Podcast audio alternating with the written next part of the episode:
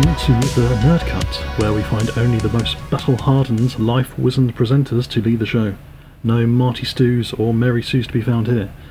Kicking off the story arc of our Nerd Cut protagonist, we have the young buck, still so energetic and innocent, looking damn trim at the moment and full of life, watching the world through wondrous eyes with a positive outlook. He can do anything, be anyone, and if that anyone turns out to be a nerd nerd, with an unhealthy obsession with Hans Zimmer, and enough board games to stack a tower to the moon, then so be it. It's the Luke Skywalker, the Harry Potter, the Frodo Baggins of our geeky tale. It's Mr. Andrew Searle. Say hello, Andrew. Hello. Tears are welling up in my eyes. Moving to his middle years, we find our nerd cut hero with a not quite so full head of hair, battered and bruised by the world, whose true nefarious nature is becoming ever more plain to see. Still, he continues to fight the good fight, as and when he can, and woe betide any non socialist who stand in his way.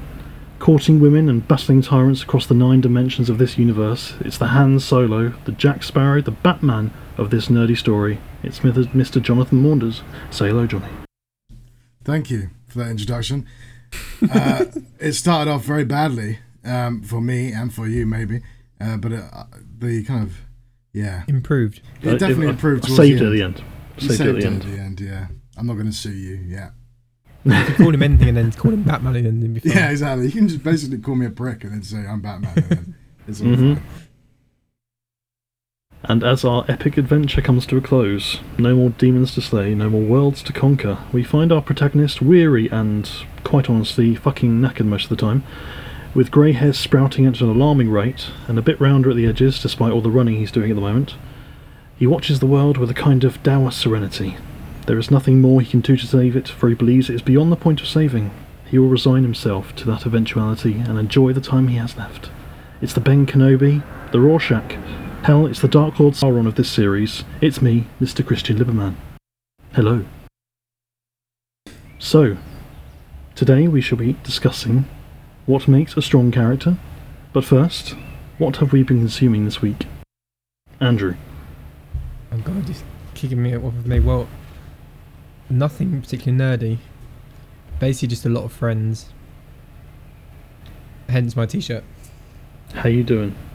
Very good. How you How you doing? doing? How you doing? So yeah, just basically a lot of friends and nothing else vaguely nerdier than that. And which friends are these? you lot. I have been since the last episode we recorded. I have been revisiting, as I know who you have briefly, Christian, the Arkham series of games.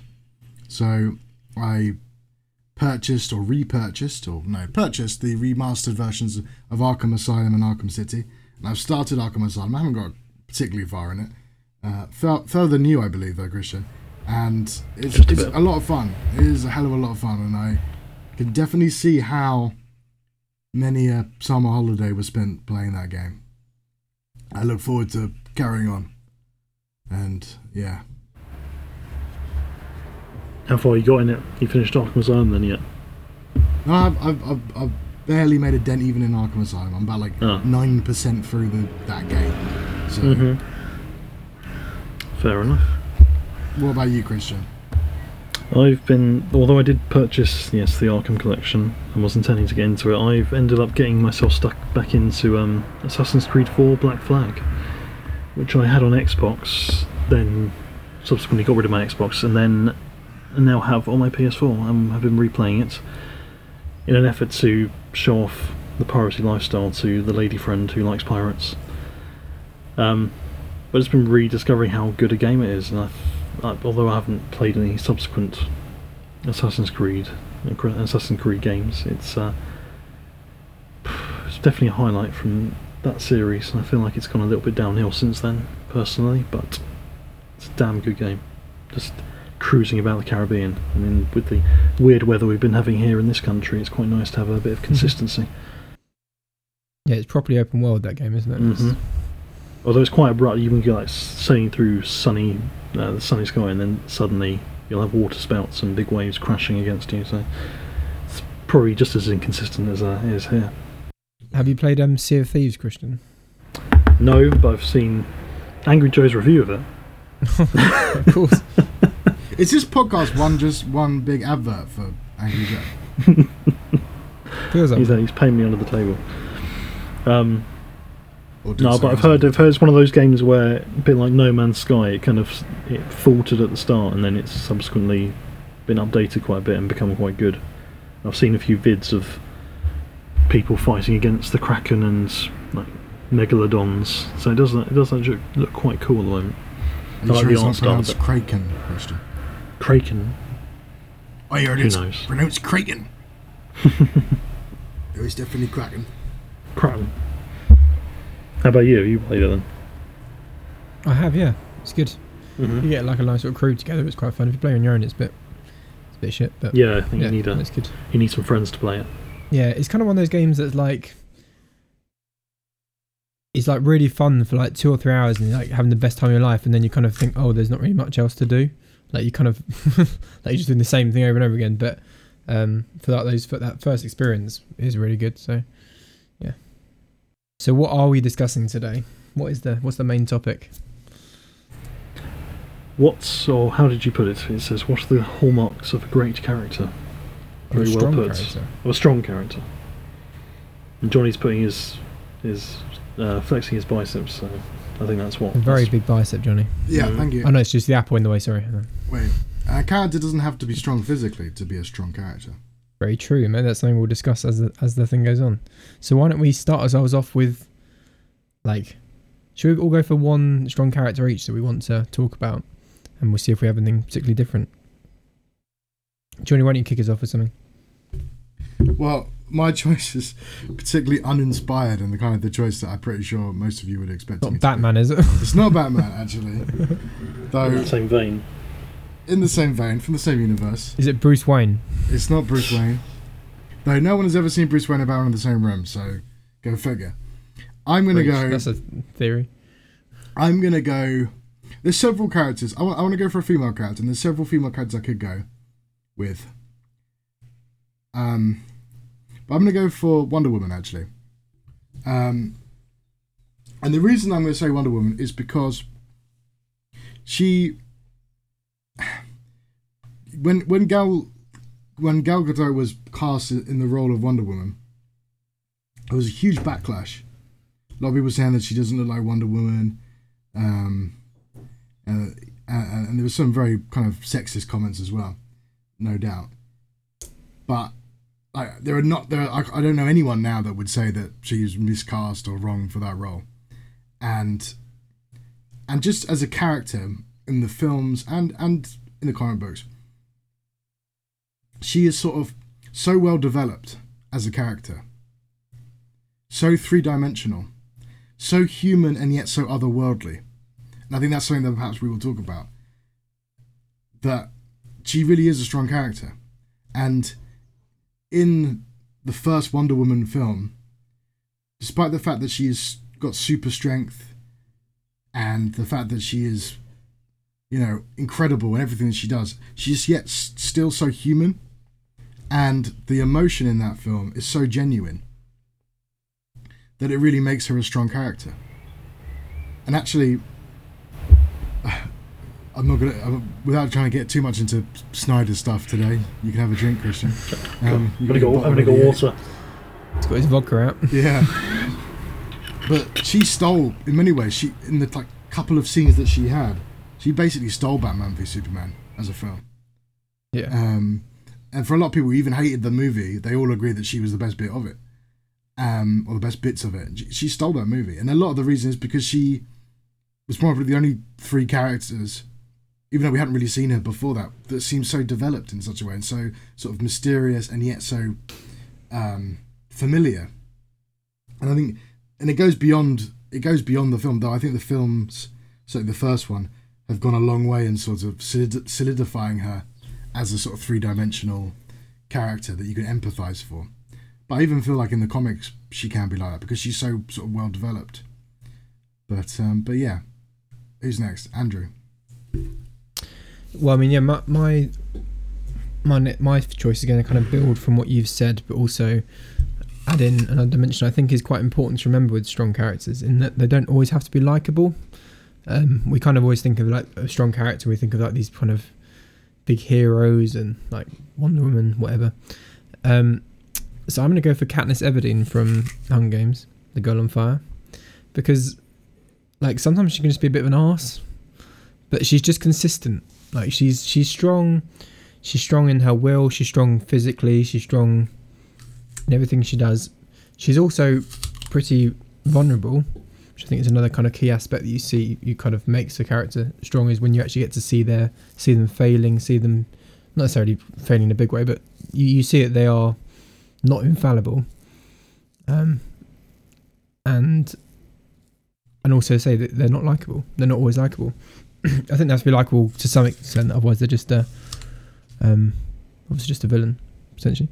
But yeah, I think I think Katniss is a really well well written character who you even if you don't necessarily like what she's doing or agree with what she's doing, you completely believe and appreciate why she's why she's doing what she's doing and that she kind of believes in that motive or that she is acting that way because that's part of her character.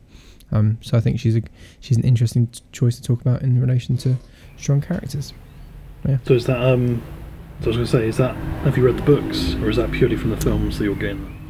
I would say it's probably more from the books because I think she's, I think she's more likable in the film. It's probably just because they actually want to like sell the film. Yeah, yeah, yeah. Um, but I think in the books, you because you kind of obviously you're seeing everything completely from her perspective and not at all from kind of the outside world's perspective of her. Um, so you just have a lot of her kind of like a lot of her vulnerability comes off in that way, and Mhm. because she's kind of constantly questioning herself and like feels very insecure about a lot of things.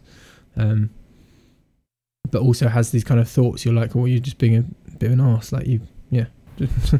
so yeah, that's So why they probably like comes across really well. do if they, when they're adapting books into films, they probably do strip away some of the more unappealing character traits, like you say, to sell a character or sell a film. Yeah, Uh, sure. and also I suppose it's just it's also just the way I suppose that in that instance the way the story is told is from it being quite clearly from other people's perspective. I mean, everything's like kind of obviously cameras and stuff, isn't it, of what she's doing, as in within the context of the universe, it's cameras of what she's doing. Um, say whereas the books is kind of properly inside her head, so it's the same kind of thing with Harry Potter, I guess, in that you, yeah, the films maybe cut out some of kind of Harry's like more negative thoughts and actions yeah, true. Because of time and because of yeah, just making a more likable character is easier to film. So you don't get like when you're wri- writing a book, you can write the thoughts and feelings of a character, which can't are difficult to uh, convey just through film unless you had some sort of interior monologue going on in the background. But Yeah, for sure. anyway, I'll for my one of my favourite characters, probably one of my favourite characters from film in general, Ellen Ripley from the Alien series, which we will sho- soon be showing to uh, Andrew, and uh, he'll be cowering behind the Alien sofa. version. Um, uh, she's just a prime example of a strong character in terms of just how multifaceted she is. She is. When you meet her, she is. You you, at the time, you know, when Alien first came out, you wouldn't have known that she was that she would end up being the main character. She's um, playing third fiddle to um, Tom Skerritt and John Hurt, who were like two ranking officers on the Nostromo in the first film. Um, and the one th- when she starts kind of breaking away is when they bring this parasite onto the ship. They, she's the one person who wants to kind of maintain quarantine, wants to keep outside the ship until they can figure out what it is, what it's capable of, capable of. While everyone else is happy to break procedure, break quarantine, break protocol to bring it on board. And so I suppose that initially you think maybe she's just the job's worth. She's just sticking to the rules. Un- you know, doesn't have much empathy, but she ends up in the long run being uh, proved right. So, in that sense, she's got one element to her character, and then when we get to the second film, or should I say, the first film, it's just at no point does it come across that she's like a superhero or she's gonna take out this alien easily, single-handedly. She's I don't exactly- exactly know. She's a warrant officer, so I don't know what her specific skill set is on this ship. Whether she's good with um, tools, good with engineer, good as an engineer, or anything like that. But she like she's never she never faces the alien with like a particularly brave face. She's constantly brilliantly acted by Sigourney Weaver, just absolutely petrified the entire time, heavy breathing. Just uh, you can just tell how terrified she is. And just every time you think the alien's been defeated, she's got it out of the airlock or she's managed to escape the ship. Um, it suddenly reappears and she's got to adapt and figure out another way to get rid of it. Um, and then it's kind of scaled up in the second film, where which is much more of an action film, where she's again playing the advisor to this group of Marines who you think would just be able to easily take out these aliens, but they're completely overrun. Um, and while everyone else is losing their heads, she's the one, because she's experienced this creature before, she's the one to kind of maintain a cool head, kind of thinks things through logically, figures out a way to overcome the situation. Um, and at the same time, because she you find out at the start that sh in the gap between the first and second film, she's lost her daughter because she was in cryosleep for 50 years. Um, her daughter's you know, got old and died. She forms a bond with this um, swan survivor on this colony called Newt. Um, and you see this really wonderful mother-daughter relationship forming between them, and almost in a sense, kind of a full family with one of the Marines who she kind of starts bonding with. Um, and then, like at the end, when there's a chance to escape, rather than just escaping, she will she goes into the like the big power plant to go and save this child. To uh, despite the fact this it's about to, the whole place is about to detonate, she will go. She goes in to save this one child. And one thing I've noticed in that, a lot of films recently is that I think sometimes female characters are made to be kind of motherhood isn't really explored a whole lot. It's like a lot of female characters are just given masculine traits, just made them really, you know, strong. Like Jonny was saying, strong, but strong in the sense of purely, you know, powerhouses, and they're not strong, necessarily strong, you know, having diverse emotional states. But Ellen Ripley was just such a prime example of the ability to be, you know, a, a, a mother or you know, an emotional, you know, character at the same time as also being a bloody very strong in terms of what she does, in terms of like being able to pick up an assault rifle and defend herself and defend others, and yeah, and it's just that's probably where the the majority of the, her development comes in those first two films. But she is just such a multi. I've gone I've gone on quite a bit, but she is just such a multifaceted character, and I just love everything about Ellen Ripley. It's interesting you're saying that she wasn't um, the kind of the main character from the start.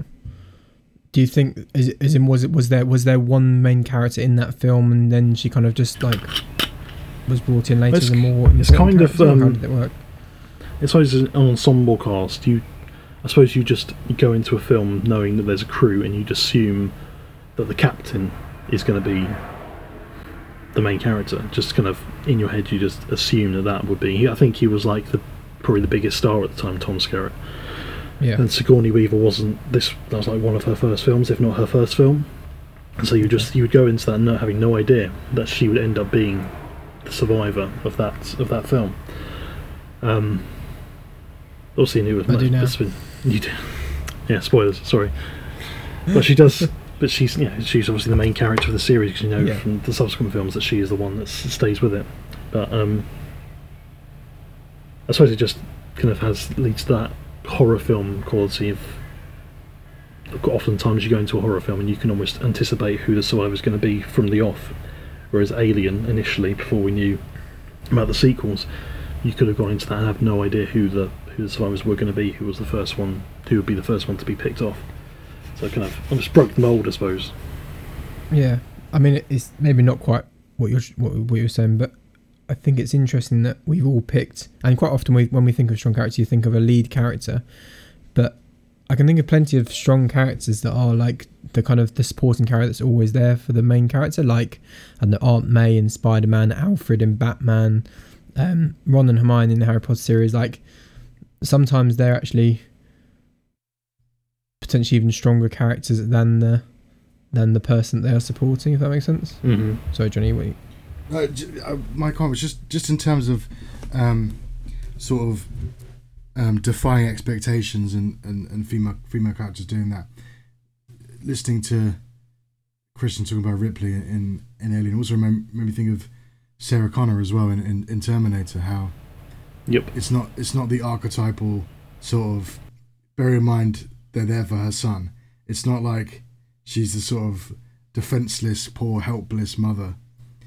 In in fact, she's like you know, she's so strong, and you know she gets ripped and starts. Yeah, I won't give it a spoiler, but yeah, and and actually the fact that she's such a strong character that that now effectively they've gone to you know asked about face to make to say that all the Terminator films without her in it aren't canon. So you know that's that's how strong a character she is. They kind of what it feels like, although I haven't seen it, they they say them they define her as a very strong character, like a mother, and also at the same time someone who can hold their own against a Terminator.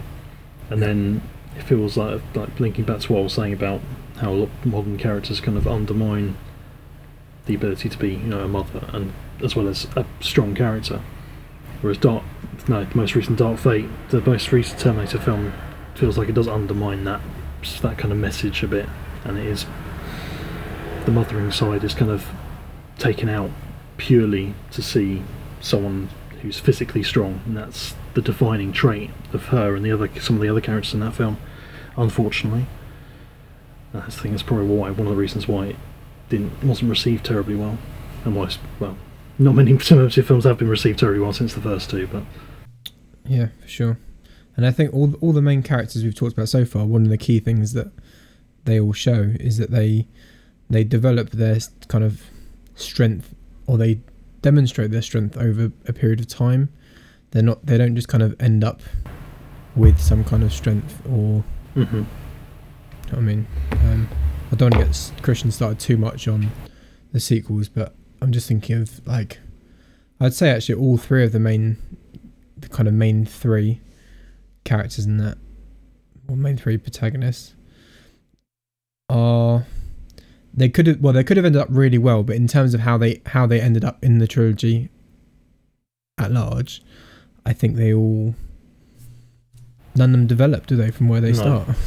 they get all the Like- development in the Force Awakens, and then they yeah, the, all, the the the only potential change between Force Awakens and the Rise of Skywalker is that Rey is a is able to use like the Force, but like consciously. yeah, but but incredibly quickly and hmm like That's the thing I was, Not- I'd written down actually how in the third film they brought in this dark element, this kind of the thought that she might turn evil, despite the fact mm, that they haven't hinted at that really at all in the first two. Yeah. And suddenly, absolutely just because we subsequently find out who her parentage, you know, who her relatives are, suddenly that means genetically you're evil because you're genetically yeah. Related to someone who's evil. So that when you that's not how compare it that- works.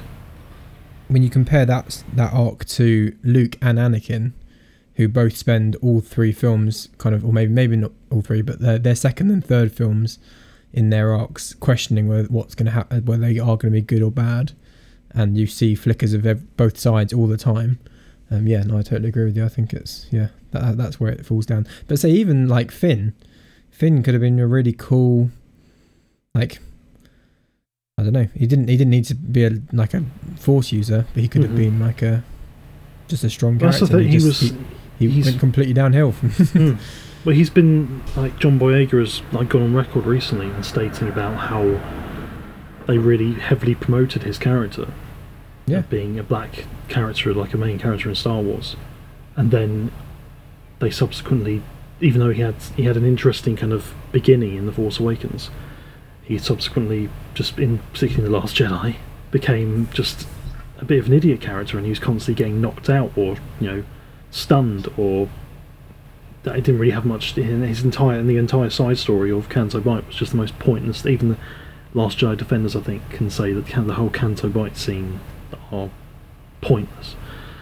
So it's Particularly with him, particularly with Sorry. him, I find it, I I really like him as an actor as well. I've seen. Yeah, he's a um, great actor. Um, oh, what's the film? Detroit. Detroit. Um, Mm-hmm. He's really, really good in that. Um, and I and, and I was really excited when I saw him saw him cast in in, in it, and I remember even watching him in Attack the Block as well, which I really loved. Um, and and you're right. It, it sort of feels like they just by the second film it was like, oh, I, we just didn't know what to do with him anymore. Almost. I was like, well, what? Hmm That's just there's no excuse for that. But then that's what happens when you have two different writers trying to say the same, write the same story. They each have different ideas of what they want to do with the characters.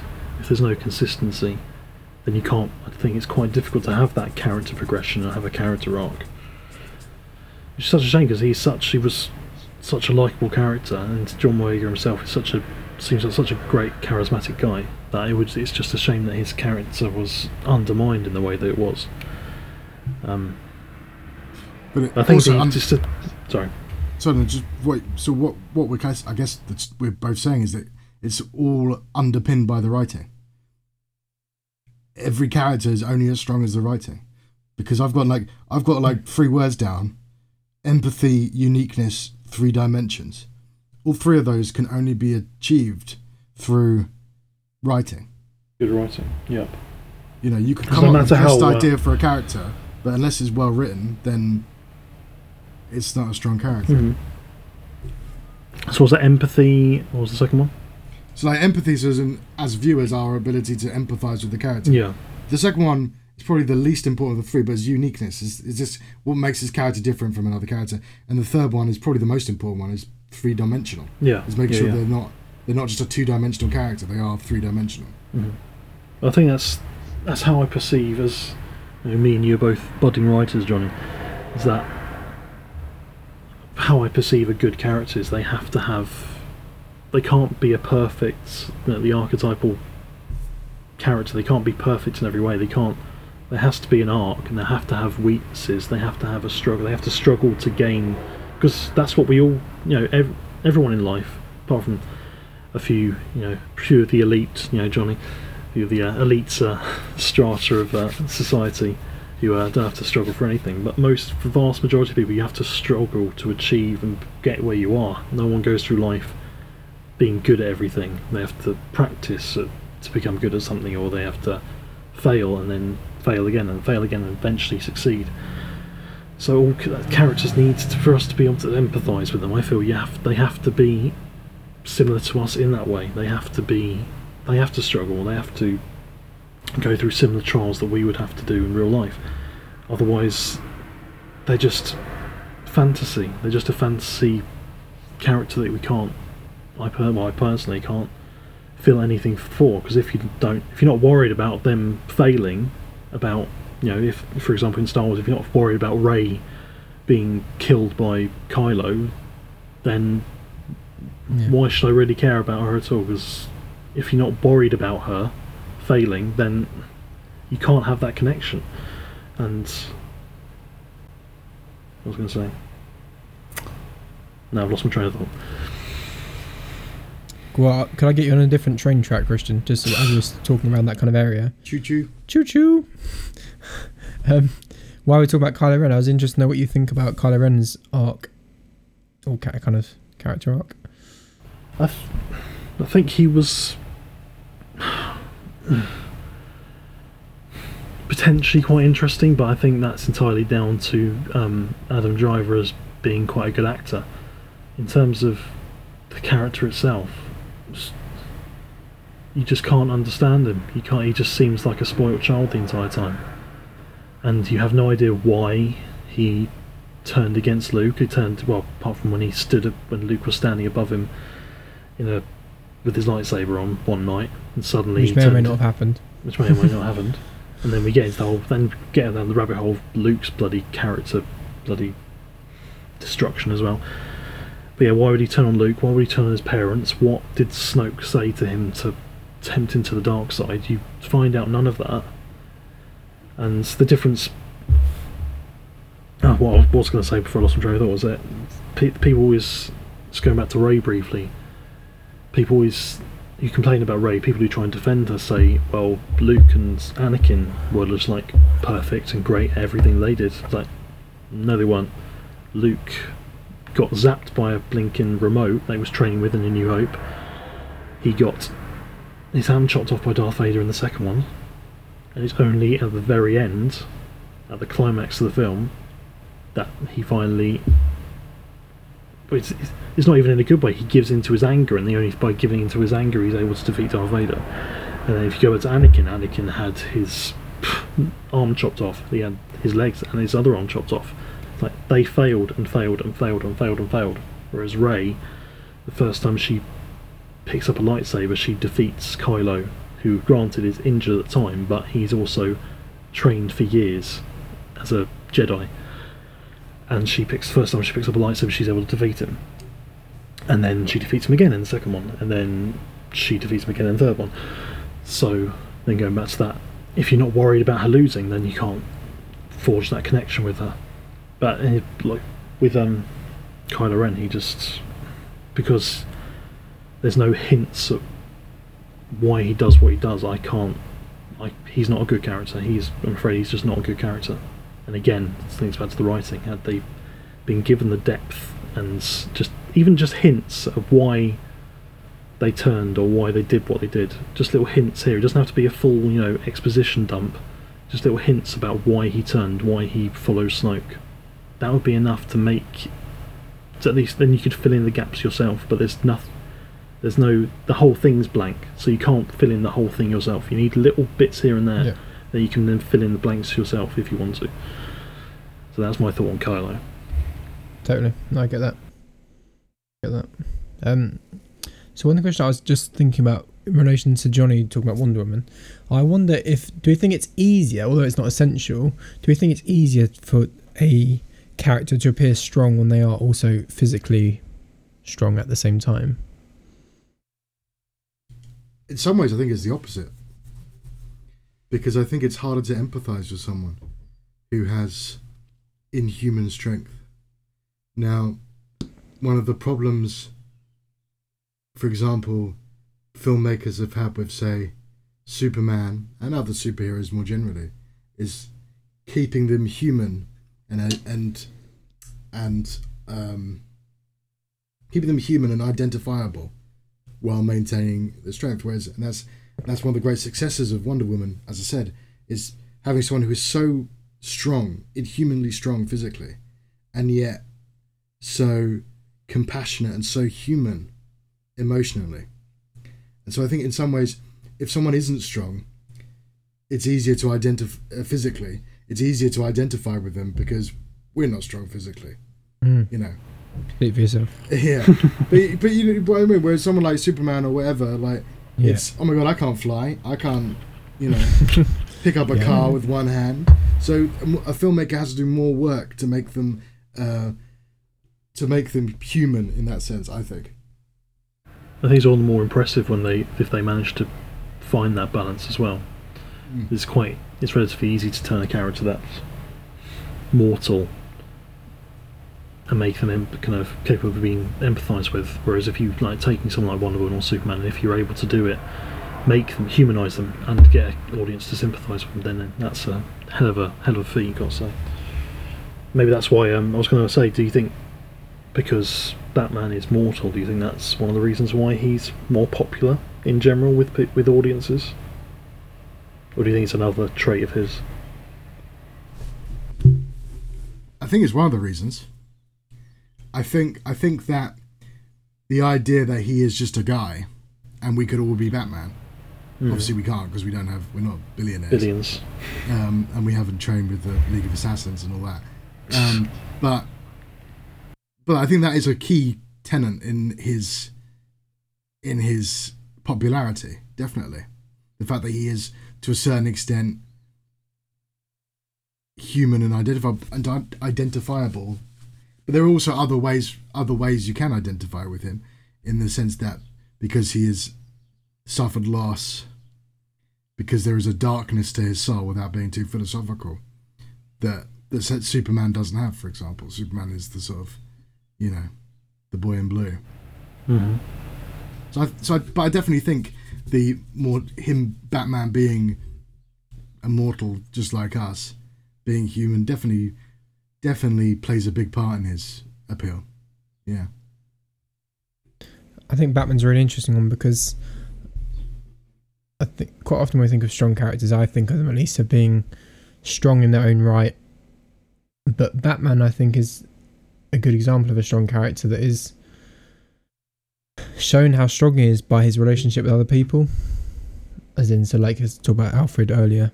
Alfred's always there for him. His relationship with his parents, even though they're dead, is a huge factor as to kind of about his character, but also how strong, where he gets his strength from. Mm. Um, and even the relationship he has with his villains, Yeah. like his his constant battle with them and the kind of moral um, challenges that that brings up.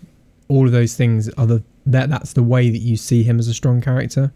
The fact that he's got all I don't know, he's a millionaire and got all the gear and can fight and all that kind of stuff is great, but I'd say it's it's those relationships that actually make him him a, a strong and well written character. I suppose it's the reason villain like Batman's villains are so highly regarded because I suppose they almost represent parts of his character, maybe just darker elements of his character. That's why, whereas you know Marvel villains are often just your typical comic book villain with a fancy costume and a few powers. Batman's villains very much feel like they almost represent different parts of his character, like just that he's fighting against. Um, yeah, so I, it's, I- yeah, like to- say. totally get that. You- Mm. You referenced quite a big part by mentioning villains.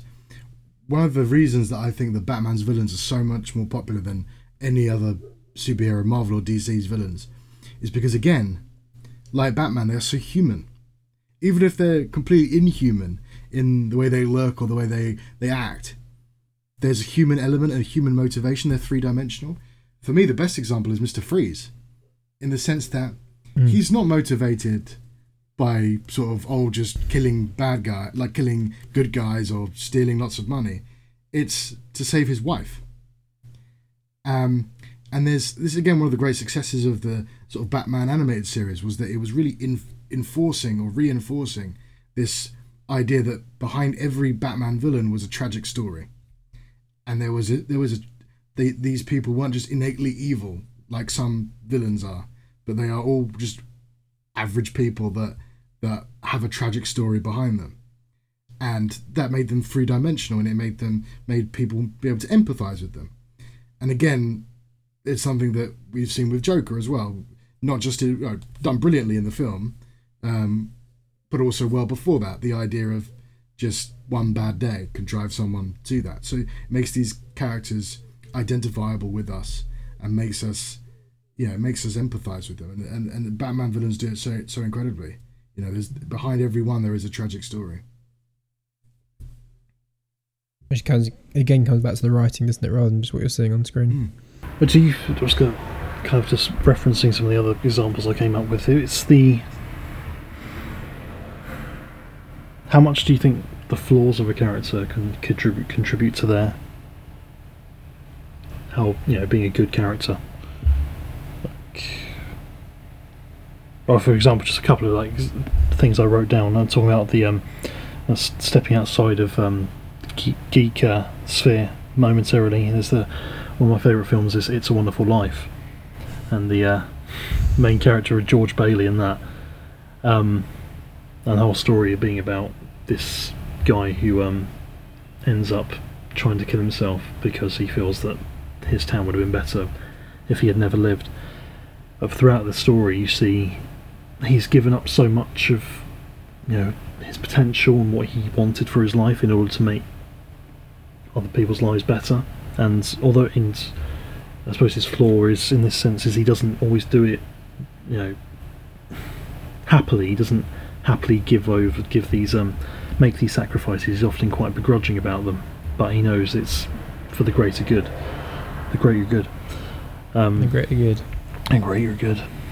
But nevertheless, he does it when the tables are turned and he's the one in trouble. The whole town rallies around to to uh, return the favour. So it's it's almost just part of his flaw that he's in, in in an idealised world he would just he would be giving it giving these making these sacrifices perfectly willingly and happily and then without any kind of uh, aversion to doing it or any kind of not doing it begrudgingly whereas but still even though he still has that flaw where he, he's not entirely doing it willingly. And going back to um, geeky stuff, there's a character called uh, John Crichton in the Farscape, in the series called Farscape, one of my favourite series. Series, um, and that's about a human character who gets lost on the other side of the galaxy and ends up with this ship of um, escaped prisoners, these alien escaped prisoners, and that does the wonderful thing of turning his flaws as a character as as a human, and then using them as a as a positive, switching them into a positive. So, in some in, in, other things, you'd get a human character who'd enter a group of non-human characters, and somehow he'd be amazing at everything. He'd be the best character. He'd be able to outdo them in fighting and outdo them in every you know every attribute attribute. But it's these flaws as in in this in Farscape. It's the flaws as a human that end up help like saving the day. Oftentimes, there's a one episode that I reference where the ship is invaded by this alien that um, has these ex- kind of um, exerts these light this light kind of the form of pheromones and all the other members of this the crew um, are affected by it and they can't he's going to like basically destroy the ship in some way. But they can't do anything to stop him because they're absorbing this light and they're kind of falling you know almost in love with this character they can't they can't do anything against him because they're having absorbing this light through their eyes. But um sorry I'll get stopped because Andrew's yawning. But because as a human his eyes are not as sensitive as the other characters that means that he is the only one who is able to then stop that character. So it's turning a flaw into a then a positive trait. It then saves the day. So just an interesting way of to using flaws to make an interesting multifaceted character and you know doesn't it you, you can in interesting particularly in sci-fi you can make turn flaws into interesting positives. You know, the character doesn't have to just be perfect in every way. They can still have flaws and then you can still save the day. It's you know it's perfectly possible. Um, and, Yeah, and flaws can be subjective in the sense that my favourite novel of all time is it's not a sci-fi novel at all. It's uh, The Great Gatsby, and as a teenager and a young adult, I absolutely completely loved Gatsby as a character and identified with him completely. His big flaw is the fact that he's a sort of unwavering, blind idealist to a fault, and yet it's beautiful how idealistic he is, and yet it's a complete flaw that ends up killing him.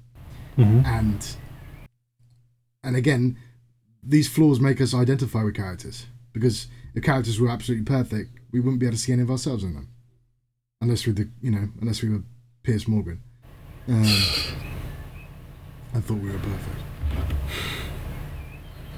Exactly, it's that message of like, you know, your flaws, what you might perceive as flaws, or what some other people might perceive as flaws in a given situation, or to other people are not flaws. There, it's, it's yeah, like it's how you perceive them. You It's- likened me to Jack Sparrow in the intro, and Mm.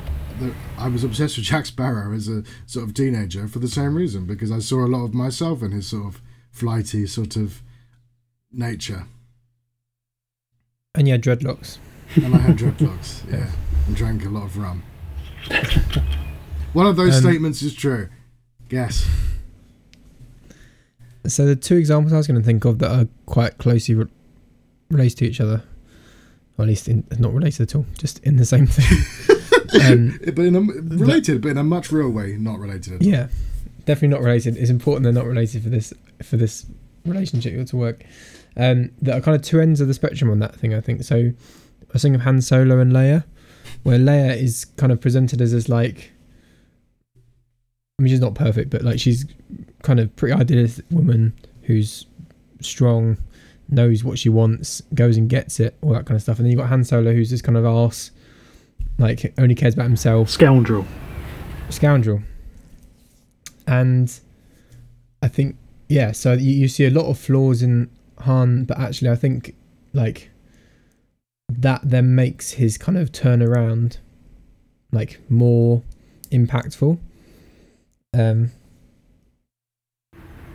But at the same time, he's not. It So- doesn't doesn't kind of compromise who he is. He's not. He doesn't suddenly become all good. He's still. No, absolutely.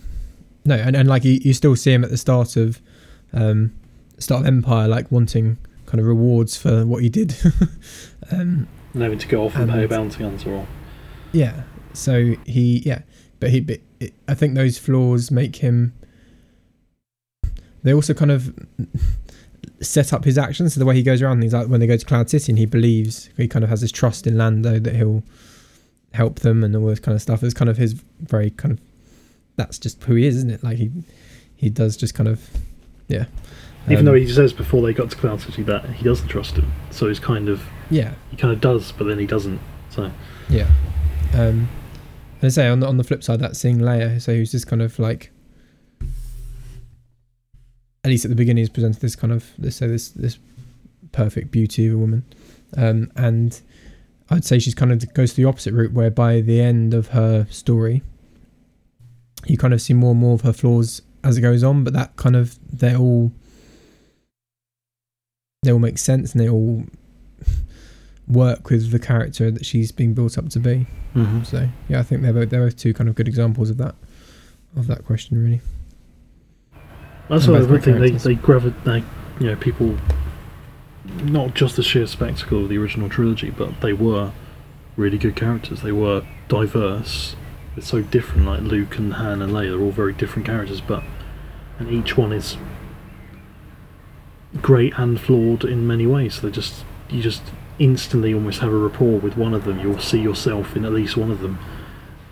Whereas I don't think in the sequels you don't necessarily. It's quite hard to see yourself as some of those characters. And it's and all even the supporting characters like Chewie and the droids, you still you still see bits of yourself in them. yeah, or- yeah, yeah. And you just again, see the kind of cowardly voice in your head is kind of like the cowardly voice in your head you would see in like C3PO or Yeah. the uh, or the mischievous one in R2D2. or- Yeah, exactly, yeah. Like, yeah. So yeah, I think that's definitely. So we're basically, in, in summary, we're kind of saying that the three words that Jonny said earlier are basically that's it. That we could just put that at the start of the podcast and yep. we'd be done. You cut all this rubbish afterwards. I think it's Um, just it's. It's like to get onto the slightly controversial uh, side of things is that I know there's there's this lot of films and series and various things are trying to be very diverse in their characters nowadays, but they sometimes do they do a disservice to different genders and different ethnicities and different sexualities because in a lot of times they define a character purely by that that demographic. I mean, they'll just put a female character in something, and they won't develop her. They won't make her an interesting character. They'll just say, "Right, here's a female character. That's great." They don't then make her real. They don't make her a real person. That's the issue I think they have with Rey. Even though they had such a great template in Leia, Leia was a great character in herself, but Rey is not. Um, and just yeah, for so many things, they just they see they as I say they do a disservice to people of that of those genders, of those ethnicities and those sexualities by because we're all unique. We're not defined by our gender or sexuality or our, the colour of our skin. We're we're defined by our personality, by our decisions, by the choices we make. That's what really defines us. That's what make us makes us unique as a character, and that needs to then translate into a good character in a book or a film or a series. If you don't have that multifaceted character, if you don't have flaws, positives, um, strengths, if they don't, then they're just they're just they're not they're a they're a they're a prop. They're not a character. They're they service the plot. They're not a character in in a world. They're just there to service the plot, whatever plot there is in the terms of the sequels. So yeah, they just need they needs comes down to like you say, em- you need empathy. You need they need to be three dimensional. That's the key to making a great character. Preach. I, yeah, I totally agree.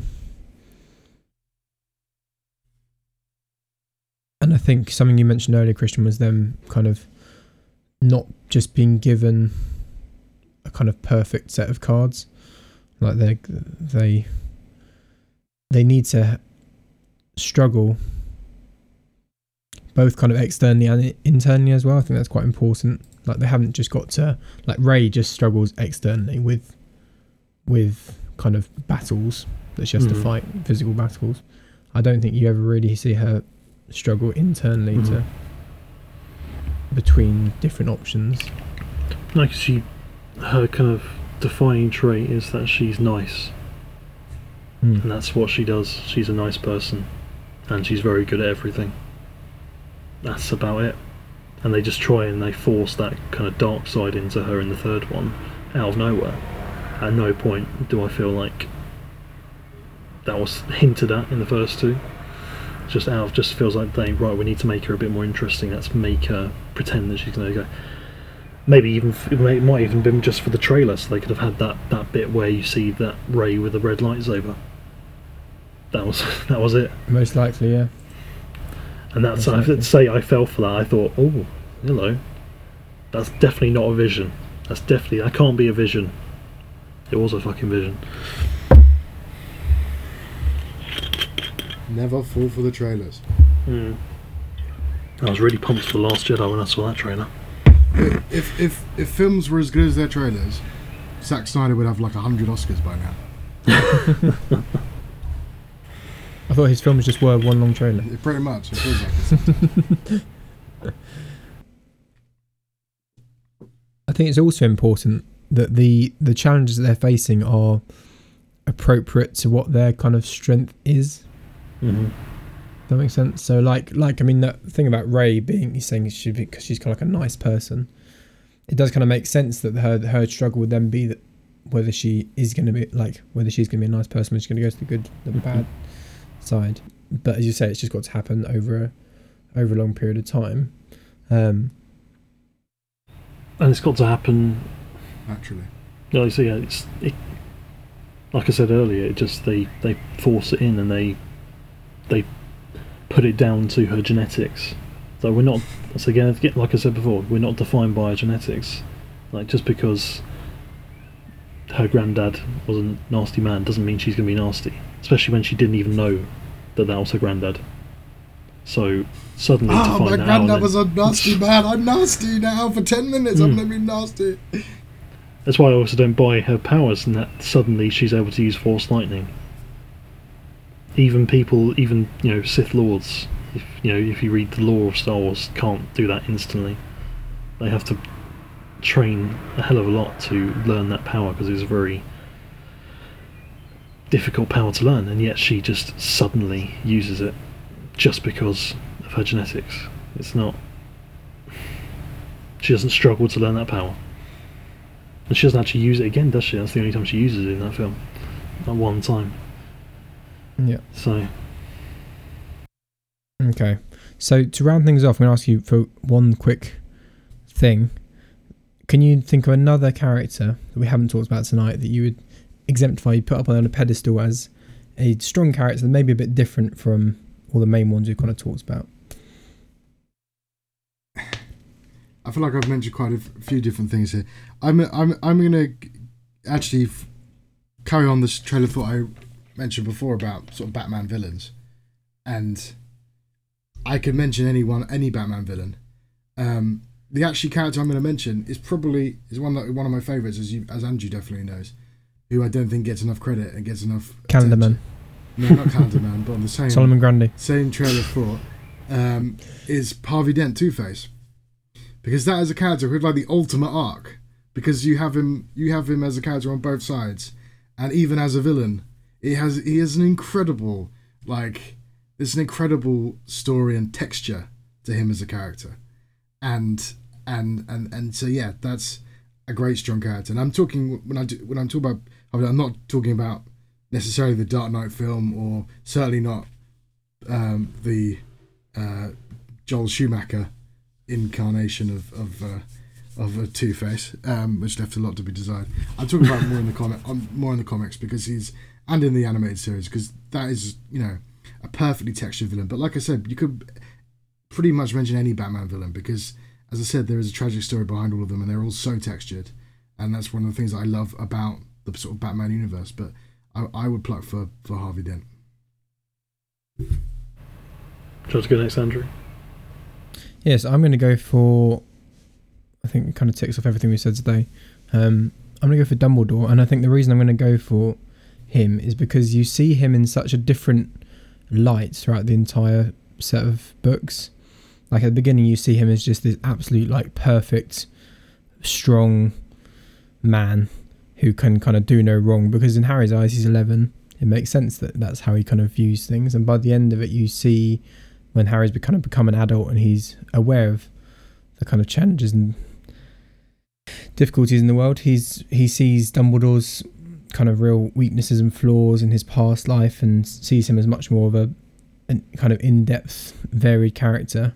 Um, and you go through that whole progression. It's yeah, I just think it's interesting to have a strong character that you you kind of you find out more and more of their flaws as time goes on, but you actually that makes them a stronger character. You could Makes also flip that though, can't you? Like Snape, for example, Yeah, exactly. and have it the other way around. I, I struggle with Snape a little bit because I think that I, I completely appreciate the kind of the backstory and the motivation, but I don't believe that that is how the way he behaves with Harry is how oh, really? how his character. Yeah, Interesting. well, I don't know. I like I get it. I get it enough. I just don't. I don't. I think there's a bit of license taken to make him be an arse to Harry for majority of the seven films, seven books, um, because I don't. I don't believe if you actually love someone that much that you would then just like Treat their kid like shit. yeah for seven for seven years. Like I Just- think you would. I would. Yeah. Well, Maybe that's why I empathise with him. maybe that's why. That's you suddenly reminded me of a meme I saw of it. was, I don't know if you. Oh, Jonny should get this because he's watched Game of Thrones. So it's like on a scale of Snape to Littlefinger, how friendly are you to your dead crush's kid? You've got Snape who just smacks Pe- uh, Harry around the uh, the head, and then you've got Littlefinger who basically snogs his girl, his uh, his crush's daughter half the time. Yeah. So Oh. that that'd be my choice. I think. I think Dumbledore's yeah. Mhm. it says that really interesting arc where you and I know again everything you see about that character is through Harry's perspective um and through his relationship with other people so I don't think they get. I don't think some of the Harry Potter characters don't get enough credit just for just how well written they are. Actually, so they are. yeah think a lot of people kind of turn their nose up at Harry Potter for as being a kids thing, but it is some of the characters are really, you know, really, really well developed. Really great characters, got to say. Um, definitely. briefly, I'd like to do just a shout out to one of the best set of strong characters and most diverse cast is in the Expanse. If anyone hasn't read, watch the Expanse, watch the Expanse because that is an absolutely freaking amazing series with characters that are just magnetic to watch and they're all interesting and flawed and ah, just superb, absolutely superb. Even Amos, who immediately come, who initially comes across as a bit of a um, anus. Ah, As a bit of a anus. Mm. Bit of a hot-headed, just brute. Turns out to have a really interesting story arc hidden beneath. But in terms of another character, I love a one that comes from my favourite film of all time, Blade Runner, would be Roy, who's actually the villain or supposed villain of Blade Runner. Who's this um, android who's head of this group of escaped androids and he's coming to the end of his life. They only get a four-year lifespan, and although he's being hunted down, like all any escaped androids are being have to be hunted down because of risks to you know public safety. Um, the only order that he wants, all that he wants, is for him and his compatriots to have their life extended, and he tries he tries to talk with his maker, the head of Tyrell Corporation, who makes these androids, just to have more life, because they only get four years, and they're and he has this absolutely beautiful um, soliloquy at the end of the film, which is one of my favourite moments in cinema. Is top is my top moment in cinema, where he basically says that all the experiences that he's had in just these this short time, just these four years, they'll just be lost because that's all the time that he was given, and they will uh, disappear like tears in rain, as he puts it so beautifully, and that never fails to get me. And again, it's just a brilliantly written, you know, quote unquote villain because all he wants is for him and his loved ones. Yet he falls in love with this other android. Now it's a whole other can of worms about you know artificial life. You know, falling in love. It's like, is that possible? Um, yeah, all he wants is for a longer life. That's all he. That's all he's seeking. But because he's seeking that, he has to be destroyed. That's by the protagonist. And if you start thinking about it too much, then you might think that um, uh, Harrison Ford's character in that is actually the villain, and Roy is the protagonist. So when you get into that sort of situation where you can almost like switch perspectives on the, the hero and the villain, I think that just shows how interesting and multifaceted a character character can really be. I'm getting a lot of vibes of um, Detroit Become Human coming to my head after Oh. hearing you say all that. As much as I really enjoyed Detroit Become Human, Blade Runner is Yeah. The, It's got uh, the nothing on master. Blade Runner. it's got nothing on Blade As in, I just meant as in the, the kind of the, the, the, the subject you're tackling, I suppose. Yeah, more yeah, yeah. less.